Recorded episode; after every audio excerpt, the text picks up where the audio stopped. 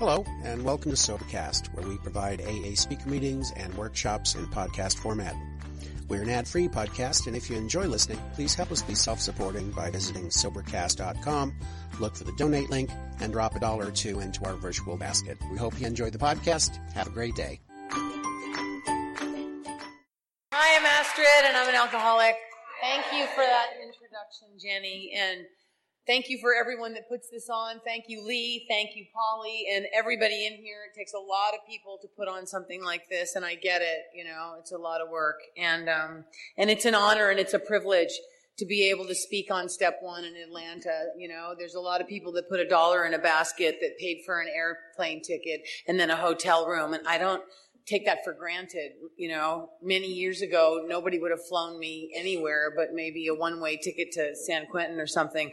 So it's, it's an honor, and I really hope that I can say something that'll help somebody tonight. Um, when I look at step one, I see that I'm powerless over alcohol, and then there's that dash that my life is unmanageable. And I had to really dig very, very deeply inside of my own self. I had to do a lot of self reflecting of when did the unmanageability start? How did my life get unmanageable? Where does this disease center?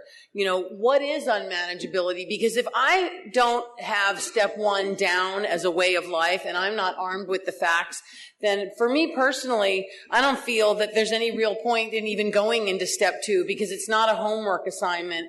It's an experiential program.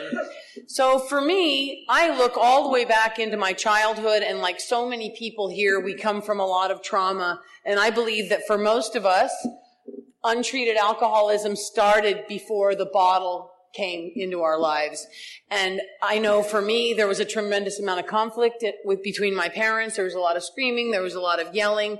I never felt heard. There was a tremendous amount of sibling rivalry. And why is this important? Because I don't feel that I had the phenomenon of craving and the allergy when I was three years old or five years old. I can remember like having a sip of my mother's beer you know, or a sip of wine, and I, I, I, didn't go to kindergarten drunk the next day. So something happened later on. I crossed over an invisible line later on. But a character was being formed. And what was happening is coping skills were being downloaded, and resentments were piling up, and frustration was happening in my life, and a character that was being built that was eventually headed for uh, for a drink or headed for, you know, this is Alcoholics Anonymous, and I never want to water down the message, but we can take that that beginning first half of step one. I'm powerless over whatever. People use all kinds of poisons to quiet their mind or to de- detour from the present moment because they just can't handle life on God's terms or life on life's terms. It's just too hard. So maybe it's pills, maybe it's cutting, maybe it's chocolate cake, maybe it's porn, shopping, alcohol, drugs, etc. But the dash that my life is unmanageable is what I really wanted to look at. And so I could see that at a really early age, I had a tremendous amount of frustration and there was a lot of hitting and a lot of spanking in my household. So I learned to be violent.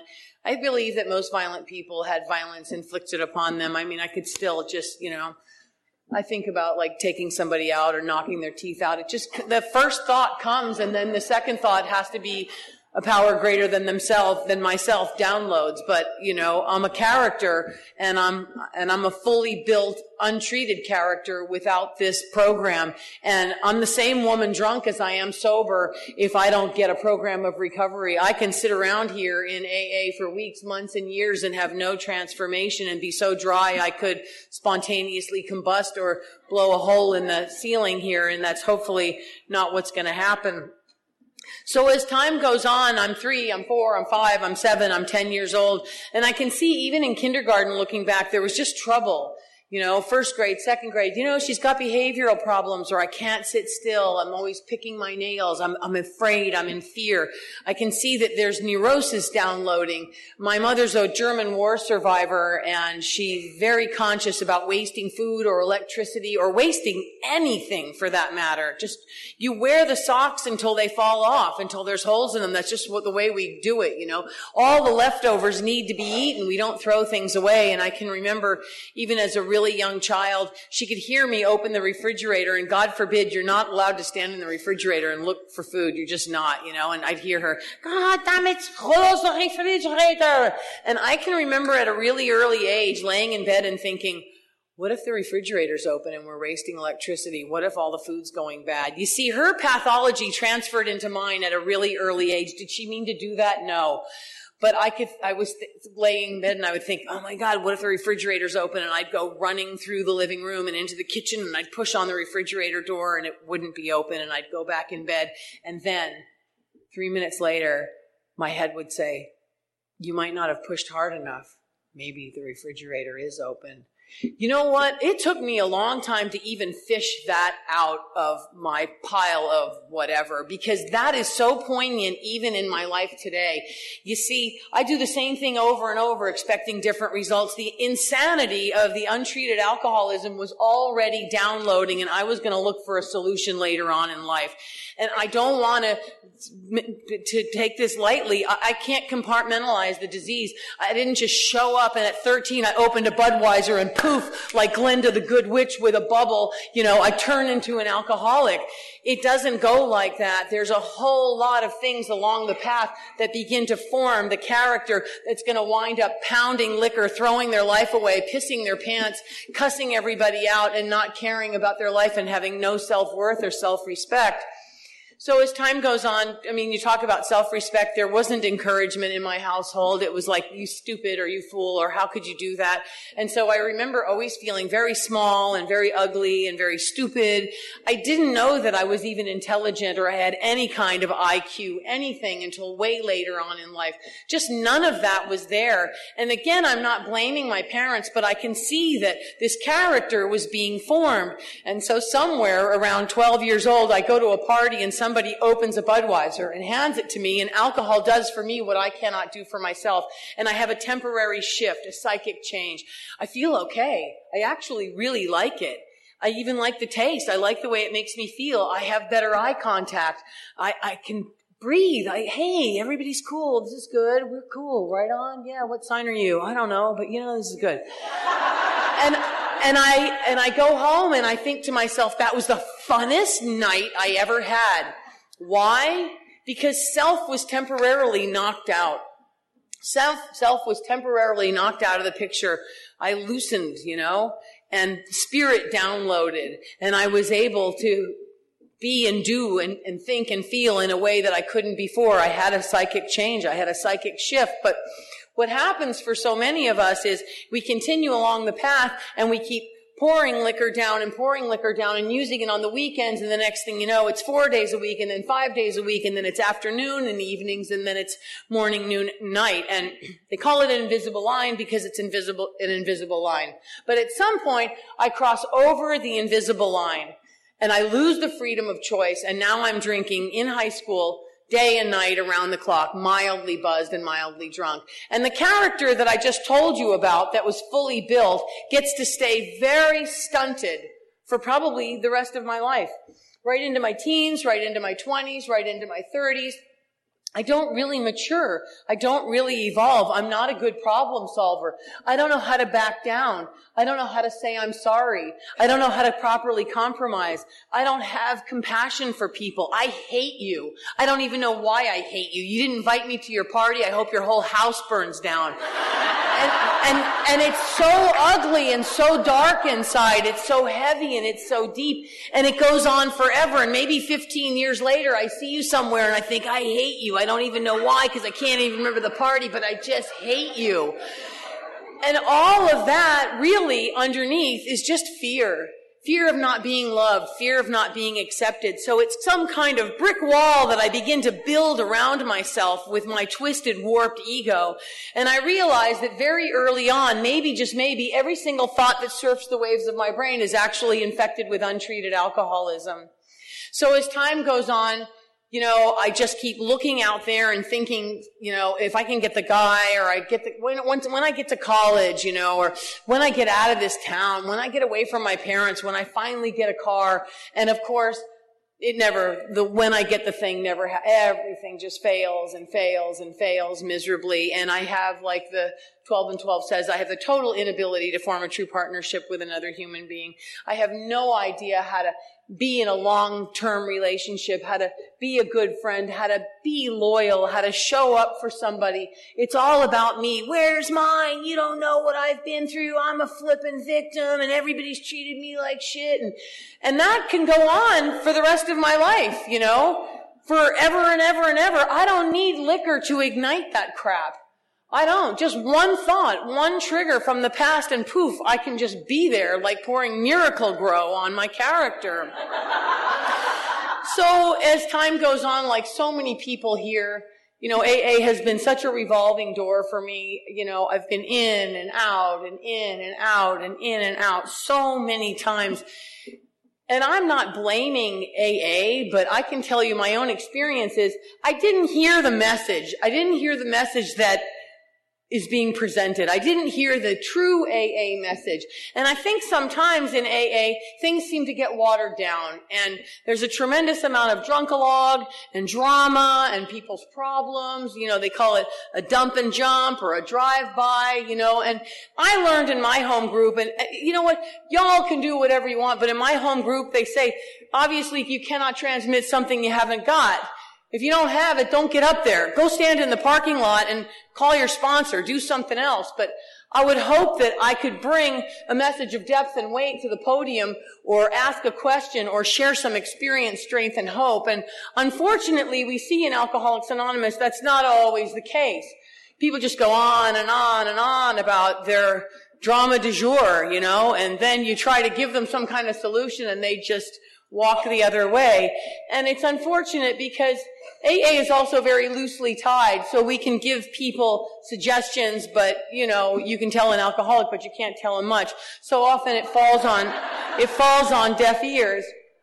At any rate, you know, I, the first time I, I got sober, I was 27 years old, 28 years old, and I had a baby right away, and I went through the steps like a homework assignment, because I didn't realize it was transformational, you know. It was almost like a race. The people that I was in rehab with, what step are you on? I'm on four. I'm on eight, Ha ha. You know, like there's, like you're one-upping, you're on somebody. It doesn't go like that. It's all experiential. I'm not practicing the steps in my life. I'm practicing the principles in all of my affairs. There's a very big difference. I'm not practicing a step. I'm speaking about a step and I'm speaking about my experience on a step, but I'm not practicing a step. I'm practicing the principles and I'm sharing about the principles that I experienced in step one, which that second half of really watching my untreated alcoholism and the mental illness of alcoholism and seeing it for what it is so that I know what I'm even bringing to the table in step two. And that's what's so valuable. And I think that it's just not talked about enough in here. So anyway, I get into AA, you know, and I have a baby and I, you know, I get a career and I go to college and I buy a house and I get all that outside stuff and I'm still so, like they say in the book, restless, irritable, and discontent. I just, man, I wake up in a panic attack every single day, every day. And you know, what my sponsor had me do and what I do with women that I work with is I ask them to write down their most repetitive thoughts. And I'm going to tell y'all right now what the number one most repetitive thought in the AA circle is for men and women. The thought is, I'm not going to make it. And I don't even know where the hell we're supposed to make it to. Is there a paparazzi and a red carpet out there? But I'm not going to make it. I'm not going to make it through. I'm not going to get the thing. I'm not going to, I'm not going to, I'm not going to. And there's such a horrible urgency underneath it that it creates character defects. So I have to see that I was untreated all those 10 years of dry sobriety. I'd go to AA meetings. I'd get a sponsor. I wouldn't have a sponsor. I'd be in the steps. I'd be out of the steps.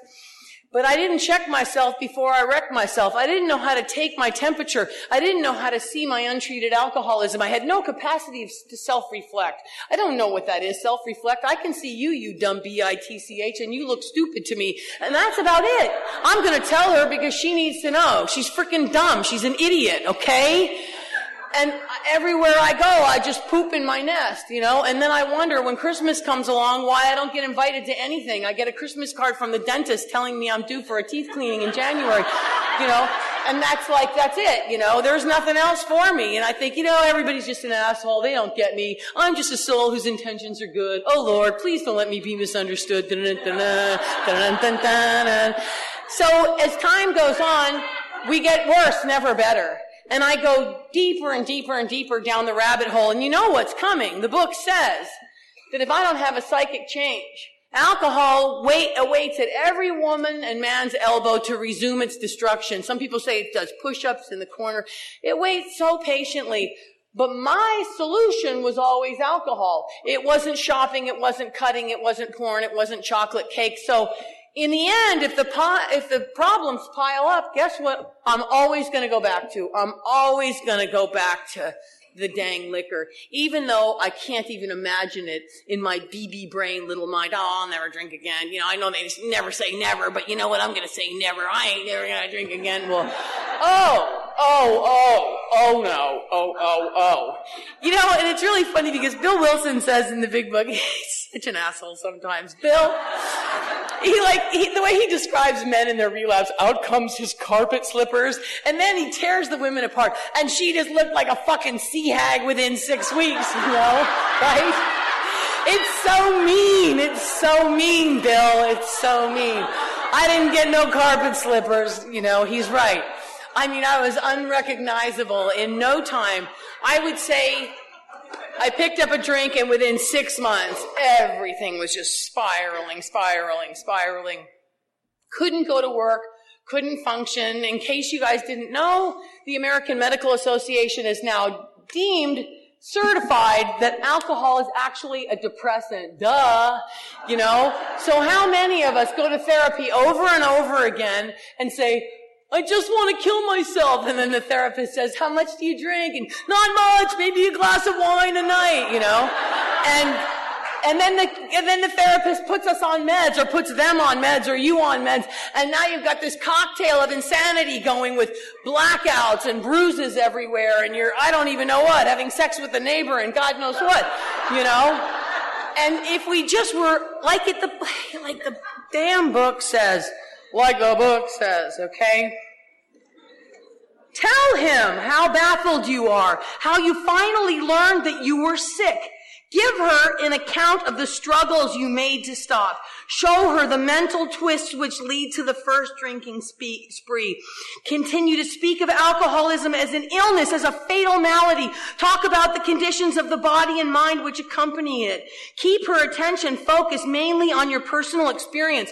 The book tells me right here in working with others. If I'm not armed with the facts, then what the heck am I even doing up here? What am I dishing out? Another drama du jour story? Want to hear that I peed on the Christmas tree and I don't know what, you know, flushed a wedding ring down the drain or whatever. You know, what we've heard it all, you know? So anyway, getting back to the whole story, as time goes on, I pick up a drink and I just start blowing my life up. And I'm depressed all the time and I'm waking up with a hangover and I can't function. I can't get out of bed. I'm tired. I need a nap all the time. And it fries your parasympathetic nervous system. It, fry, fries the fight or flight aspect of your nervous system. And it, it, all of a sudden, you know, my daughter just wants like, I don't know what, a piece of toast. What? I think, I don't know. Not now. You know, it's like the punishment isn't fitting the crime. And I know that I'm being crazy. I know that I'm being manic and crazy and angry and I still can't stop it. Just because I can see my untreated alcoholism, it doesn't mean I can do anything about it. Big deal. And I see so many people that even come up to the podium and like I said, they do a dump and jump. Oh, my mind and it's doing this and it's doing that. But if the solution isn't there, then what am I going to do? Just continue to energize my problem and energize my problem and energize my problem. So not only do I want to self-reflect and see who I was and who I still am today, but I want to know that this is what I'm going to be offering in step two. And I understand that step two is not what I'm speaking about, but I want to blow the hell out of step one so that we don't forget what the heck we're even doing in two or three or four, because there's no point in doing a moral inventory if I don't even know where the heck I was off, if I don't even know where I was hitting the mark and where I wasn't. So I start screaming at my daughter and I'm yelling at everybody and I'm cussing out the bank teller and whoever will listen to me and I'm just like, God, I hate this. You know, I make a lot of noises like, oh, God, oh, oh, oh, jeez, oh God, did you see that? What is that? What is that? And when I when I really reflect and I look at like what those noises are doing inside of me, my whole nervous system is just fried at that point. I'm like toxifying the line in Trader Joe's or at the bank or wherever. You know, look at this clown up here. You know, I start calling people names. Not cool. Not cool. And you know, not cool for others, but I gotta tell you, I gotta keep the oxygen mask on myself. First and foremost, it's just not cool for me. It just doesn't feel good to be a crazy, uncontrollable bitch. It just doesn't. And all of us have that inside of us. I know. You wouldn't be sitting in this chair in Atlanta, Georgia in the middle of a freaking lightning storm on a Friday night if something didn't go terribly wrong with your life. Right? I want to be somewhere else. Where's my husband and eight kids and 13 grandkids and my big fucking swing set and my raspberry bushes? You know, that's not happening. I need this in order to stay alive. Like, this is no joke. This is the hospital and it will be for me for the rest of my life. Because like Jenny said, alcoholism, it's a subtle foe. You know what? I have a daily reprieve contingent on the maintenance of my spiritual condition. The thing's always waiting.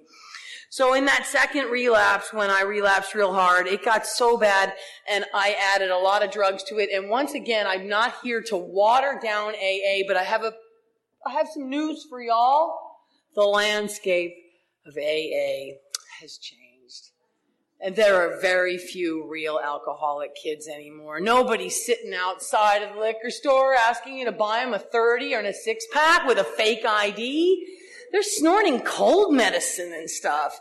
You know, they're on cocktails of psych meds and meth and, you know, powders and pills and needles and all of this stuff. And why is that important to me? It's important to me as a, as a sober member of Alcoholics Anonymous because I choose, this is my choice, I choose to call that untreated alcoholism.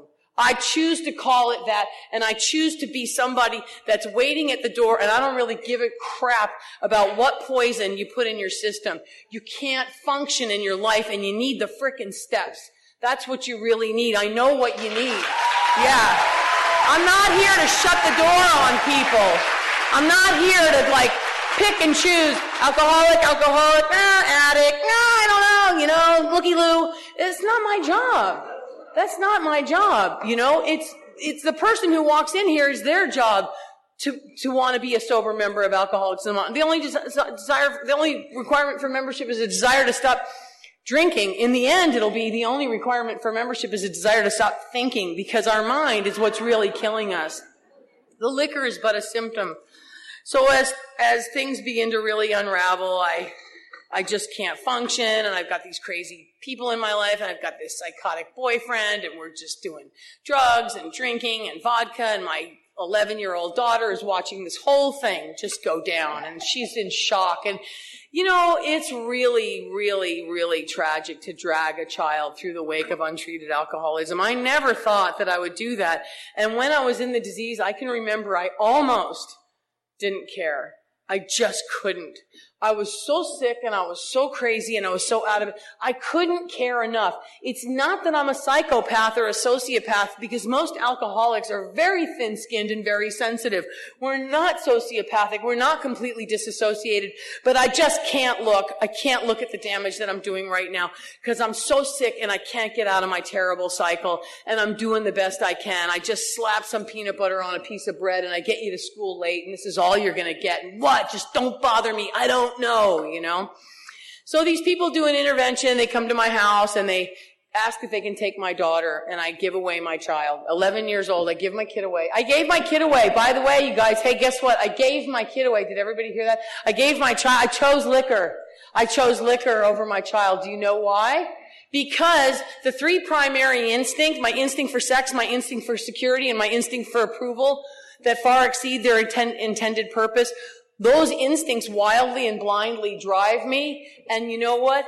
once that instinct is twisted and warped, all of my intellectual knowing that I should care for my daughter isn't enough. Alcohol is way stronger than anything to care for a child or to care for another person. The alcoholism trumps over everything and there's only one power that's bigger than all of that. And that power was nowhere to be seen because I wasn't inviting that power into my life as a way of life. I wasn't done yet. I'm going to burn this shit down. We're taking it all down. Here we go. So I give my child away and eventually I just move out into the street. And I mean, at like, at 43 years of age, I like, I'm a prostitute in the street. You know, I'm smoking crack, drinking vodka, out of my mind, in and out of jail. I have 23 prostitution cases, 18 drug and alcohol related cases, out of my mind, total psychosis. I can't differentiate the true from the false. I don't know what's real and what's not. And remember, all that twisted person is still in me from before because I never transformed. So now I'm just really cuckoo for Cocoa Puffs like people see me coming and they're just like, oh God, I know my family. I believe that they prayed that I would just die. They just didn't want to see me darken their doorstep again. They didn't know what to do with my daughter. No one knew what to do with me. It was so painful for all the people around me. I blew up their lives. And that's another thing about untreated alcoholism that we're so victimy when we're in our disease that it's really hard for us to take into consideration what we've done to the people around us. I couldn't for years in recovery. I couldn't really, really, really get to that place. I've done amends with my mom over and over, but that real genuine place where it's like, Man, I am so sorry you lost so much sleep. I'm really sorry that I put you through hell. I'm really sorry that you would see a homeless woman in the street and you'd slow way down and you'd look just for a minute, just for a minute. Was it her? It might be her. Or the phone would ring by mistake at three in the morning and you'd just be so sure that it's your daughter. I can't even wrap my mind around that until way later in recovery. That did not come easy for me because I'm a victim and I'm going to hold on to my story and I'm, I got a big ego and I'm large and I'm in charge and it just, just because I do the homework of the steps, it doesn't mean that I really get the whole kit and caboodle. It doesn't mean that, that, that poof, you know, it's all gone. That's one of the biggest myths in Alcoholics Anonymous is, you know, it, it's really sad because every once in a while you see someone that's super honest and they'll come up to the podium and they'll be weepy and they'll say, you know what? I did my fifth step with my sponsor yesterday and I just still feel like shit. And I'm like, you know what? Man, that girl needs some love. Please don't tell her she didn't do it right. You know what? All of those wounds are in us at a cellular level. You don't just write it on a piece of paper and poof, it's gone. It's in my bones. It's literally in my bones to the point where you can see organ transplants. You can see, God, there's one really good story. I love looking at those on YouTube. There's one lady who never rode a motorcycle and never drank beer, and she got a biker who got killed in an accident and she got his liver. And even in the hospital, she's like, God, I want beer. She kept thinking, I want beer. He di- died drunk as a skunk and I just find it so fascinating. And the reason why is because his memory was in at a cellular level. It wasn't in his head. It was in the whole being. It was in the bones. It was in the structure. His ether was in there. And so I take a look at that, and just because I write out a fourth and a fifth step and look at my grudge list and look at how it affected my sex relation, personal relation, pocketbook, la la la, and my, my, you know, my part in it, it doesn't mean it's gone. Hopefully it means that I have another aha experience and I feel a little bit sick and I'm like, wow, you know, one more time I did this to somebody. One more time I blame people, but God's the one that lifts everything in the end. You know, and sometimes quickly and sometimes slowly. The most important factor is that I continue to show up and even be transparent. And so I love when people tell me, they'll even tell me that they did an amends and they weren't really ready to do the amends. And secretly, guess what? They still hope she'd get hit by a Mack truck. And you know what? Right on for her. Right on. Right? I get it. And I get it too. You know what? I get it. Because if I try to spray perfume and embellish this thing and make it like this perfect formula and everything's going to be crystallized in gold, it's not fair to people who do stumble and fall and trip all over the place. It's not a perfectly clean formula. It's a program of action and it's a program of living. But let me tell you, we're alcoholics. We weevil and wobble all over the place and that's okay. You know what? It's the, it's that, that the willingness is there to continue on the path. So as time goes on, I wind up in the streets, you know, prostitution, crazy out of my mind. And when you get into that place, it's very primal. It's just so, it's kill or be killed, you know. You just like look at people like, what do you want from me, you know? What the heck do you want? You sort of feel the vibe of somebody. There's really almost no thinking going on anymore. And just worse and worse and worse. You know, I remember one time it was pouring rain and there was this house that had been burned down and a lot of people drank in there and slept in there and smoked out in there. And I went in there. It was pouring rain. The rain was falling through the ceiling and that burnt smell of a burnt house.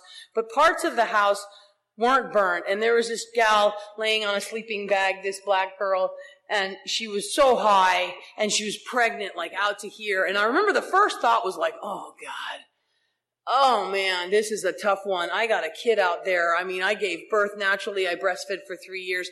And I just shut my mouth because she gave me that look like, don't even, don't even ask me. Don't even come near, you know. So I just sat down and we were getting high. And after a while, she took my hand and put it on her stomach and I can just feel this baby moving and moving and moving. And you know what? The good part of me would have called 911, would have called somebody, would have done something. But you know what?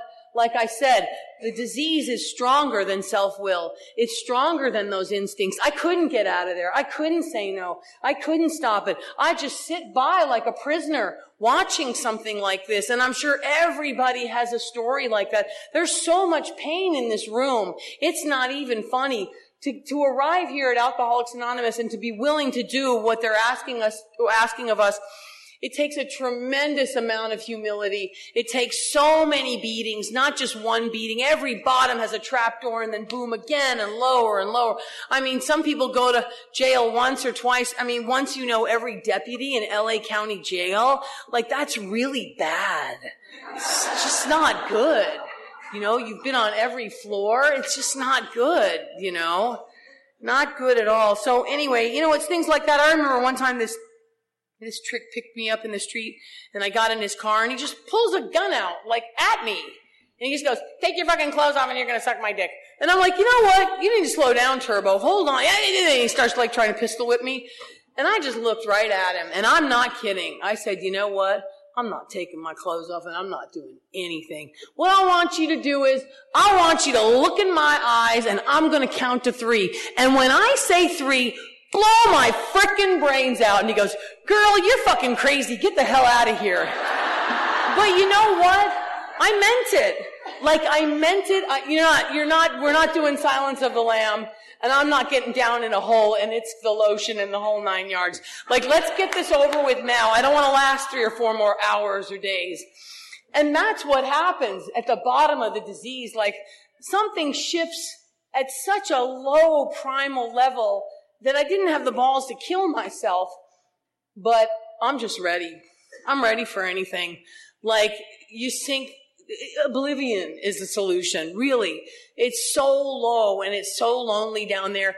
And I can see that there are no bridges back to safety. I mean, I could remember trying to remember my social security number. It had been so long since I'd been in a house even. I hadn't driven a car in years.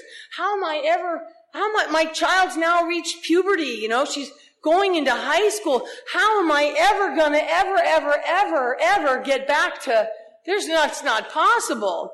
So the police start stinging the streets and cleaning things up and cleaning things up and every time I go in front of the judge, he says, Miss Howe, don't you want Prop 36? And I'm like, death before detox, I'm not going down, you know? And over and over, they just release me back into the street again and again and again. But at some point, I make a decision. You know what? Okay, I'm going to go into rehab. And I go into rehab after rehab after rehab after rehab. And every time I get sober for half a minute, you know what kills me? What I did to my child. It kills me. It kills me like the healthy heart part of a mother. It kills me like the mother bear that always lived in my basement that would do anything to protect my child. It kills me because how do I even face her with all this prostitution and stuff? She's a virgin. She's a, she's a teenager. She's pure. How am I ever gonna, oh my God, and I can't take it. And then I get these tapes by this guy named Bob Anderson who started this meeting in Los Angeles. It's called Prime Time My home group isn't the be all end all. You know what? Yale or jail, whatever. Betty Ford, back of a Ford. You know, the whole nine yards. God, God will download anywhere. God comes in all over the place. You know, all my sponsors, sponsors, sponsors, sponsors, sponsors, sponsors, sponsors, sponsors, sponsors, sponsors. None of that matters. Really, it's experiential. And sometimes grace comes and sometimes grace doesn't. But a lot depends on my willingness to suit up and to show up. So, I hear this message from this guy and it just blows my mind because it's the first time ever that I heard somebody say the main part of the illness actually centers in the alcoholic's mind rather than her body. That alcoholism isn't in the liquid. It's not in the liquid. It's in my head. It's in my mind. And I'm like, jeepers creepers. You know, the delusion that I'm like other people has to be smashed. You know, in the doctor's opinion, it says, what does it say, doctor, in your opinion? what do you say? Let's see. Let's see, somewhere in here. You know what? Here it is. We who have suffered alcoholic torture must believe that the body of the alcoholic is quite as abnormal as her mind. Did he just say that? What did he say? That the body is quite as abnormal as her mind. Okay, great. Then I'm full flight from reality and I'm an outright mental defect. Oh my God, my ego can't hear that shit. Uh-uh. Not me. Oh no. And you know what? My heart mind is what is blocked. It's not my intellect. It's my heart mind. I shut my heart mind off so long ago. My emotional intelligence, you're not getting in. I'm not letting anybody in. You don't know how much pain I've been in. And, you know, Bill Wilson so eloquently says in, in step eight in the 12 and 12, he says, very deep, sometimes quite forgotten, damaging emotional conflicts persist below the level of consciousness. At the time of these occurrences, they may actually have given our emotions violent twists, which have since discolored our personalities and altered our lives for the worst. So very deep emotional conflicts persist below the level of consciousness. Below the level of consciousness means I can't even remember my wounds. I can't even remember him. I'm just so hurt. I don't have character defects. I'm a defective character. And the sooner I get to a place where I cannot admit, but actually accept that that's a possibility, that maybe, just maybe, just maybe, I don't know anything. I don't know anything about anything. I don't know anything about anything, about anything, about anything, about AA, about God, about parenting, about forgiveness, about getting a family back together, about getting a new car, about being a productive member of society, about hanging out in a rehab for six months to a year to get my shit straightened out. Maybe I don't know anything. Maybe I don't know anything. And in the I don't know anything place is a huge surrender where the ego can't stand it. She's not going down without a fight. Oh, she hates it. Please, please don't pour water on me like the wicked witch of the west. I'm melting. And I'm just like, you know what? That part of my mind needs to go because I've got to have a new experience. I need to set aside everything I think I know or I'll never get to step two. I'll never get there. I'll just be stuck like the untrito bandito in the second half of step one with the unmanageable thought life. I don't want that. So the main part of the illness centers in my mind. I'm bodily and mentally different from my fellows. And I need to see that self has been running the show forever. And the prince says, the selfishness and the self-centeredness we think is the root of our trouble. So once again, I'm going to go inwardly, and it doesn't matter who raped me, who mugged me, who cut me out of their will. You know what? Everybody in here has been treated very, very, very unfairly at some point. We have, everybody's got a gnarly story of maybe like awful atrocities, but that's not what we're looking at right now. We can look at that later too. By the way, when I help somebody through a fourth and a fifth step, I don't like this idea that Uncle Joe raped you your whole life and you're going to go up and say you're sorry for him for holding a resentment. Like there's some weird ass ideas in AA. That one has got to go. Because I actually personally believe that the real freedom comes at some point when you are really healthy with God and you let Uncle Joe know, do you have any idea how this affected my life. But that's not AA and that's further along the pike.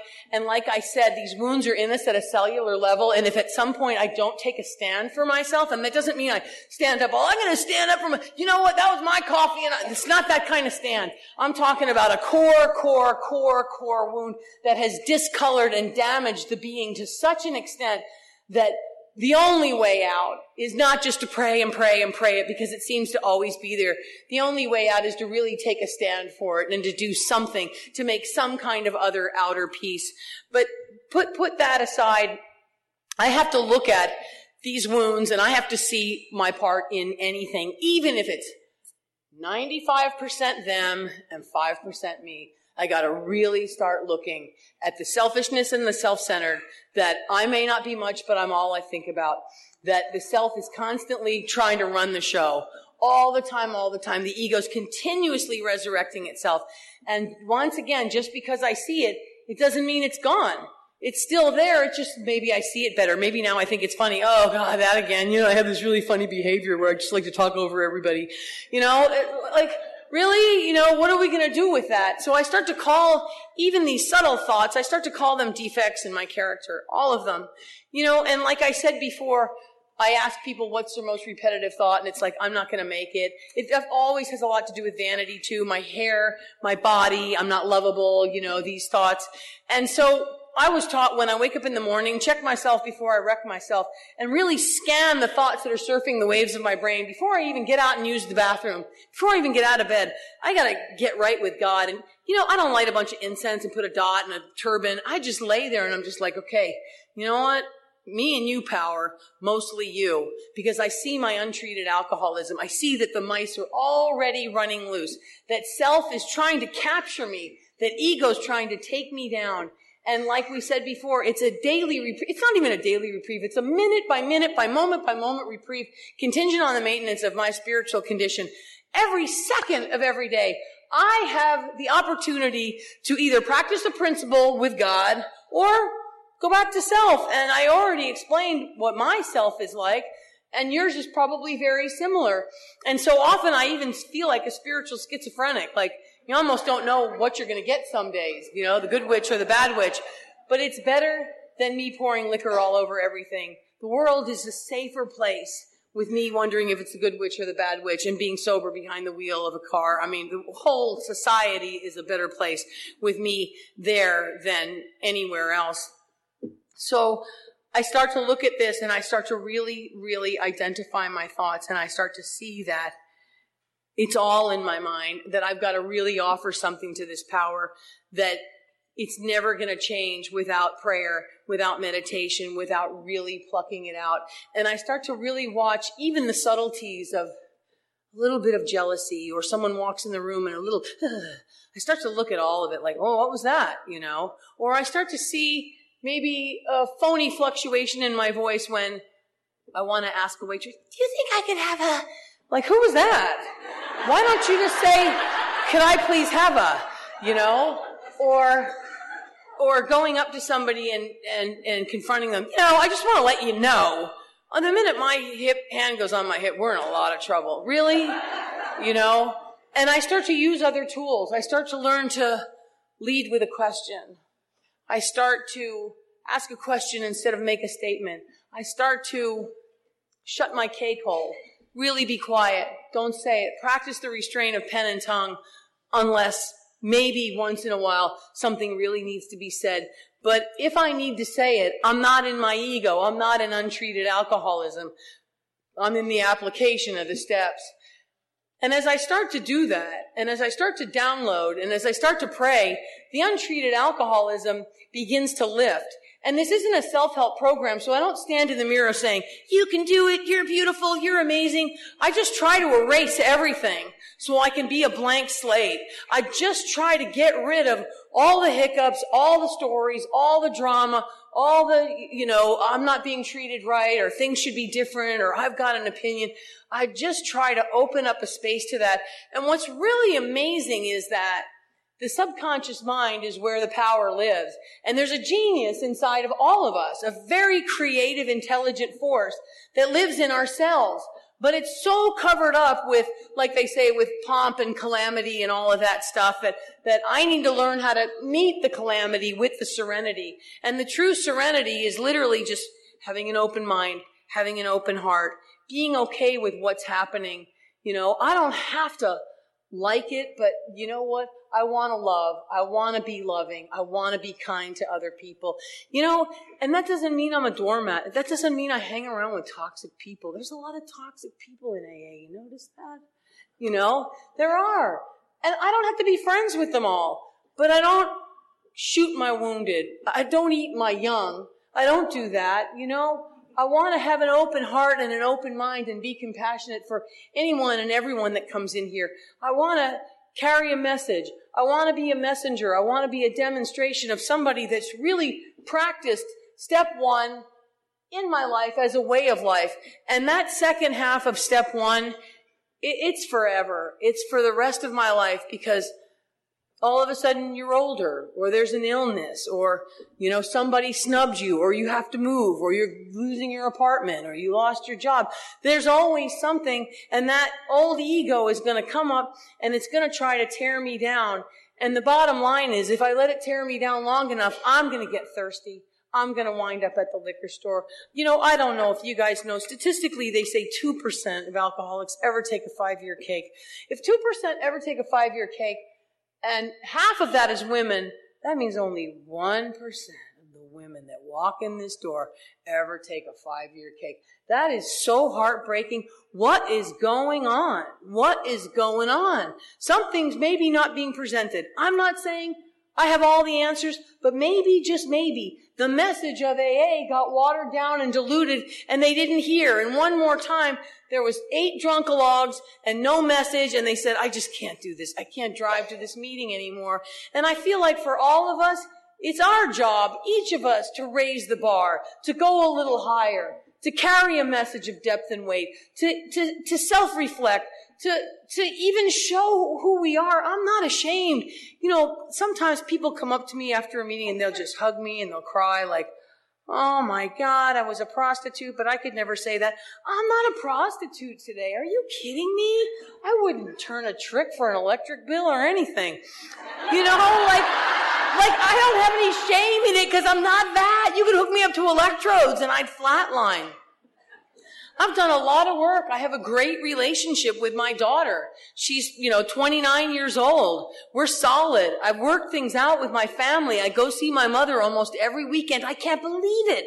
I cannot believe that my mom is not dead and that we are really close at the end of her life. Like this, there's no way. I never saw it coming. It was not going to come. The core wound was so hurtful. She threw me away. She hated me so much and it made me hate her. And we were just so hurt. We were at each other forever. And it's so weird because we just look at each other and we both say the same thing. Like, where did it go? When it's lifted, it just lifted. We didn't go to therapy. Literally, God's grace made that happen. But for me, yeah, it took a lot of self-reflecting a lot of looking at my own self, and any time she'd point her finger, you know what you did, you know, you're always making me, I I'm just like, you know, I finally got to a place of, you know what? You're right. And it took a long time to get there. I used to hate, oh God, she's doing it again. You know who's putting their hands on their ears? It's untreated alcoholism. It's the self. It's the second half of step one. You know, the God consciousness says, that's right. Fire it up. Shoot an arrow at me. Cool. You know, you're right. I blew up everything. I blew it up. I blew it up. Big deal. And when I defuse a war like that, there's nothing left to shoot. She doesn't even shoot because there's no conflict. There's nothing to even make fly. There's nothing even to make crazy or cuckoo-ness out of. You know, it's a beautiful way of life. Alcoholics Anonymous is, is we are so gifted. I've spoken in other countries and it's no joke. They barely have a big book.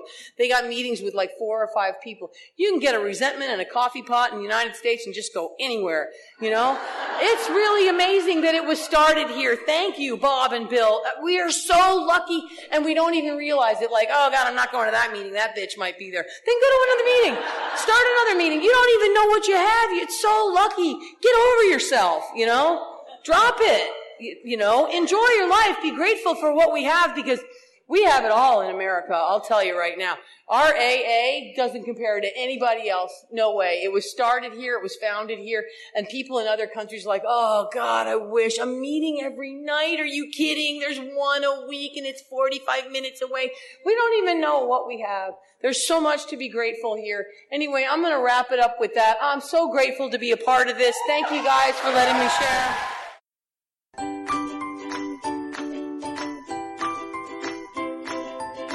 Thanks for listening. I hope you enjoyed the podcast. Sobercast is ad free, and we'd like your help in order to keep it that way.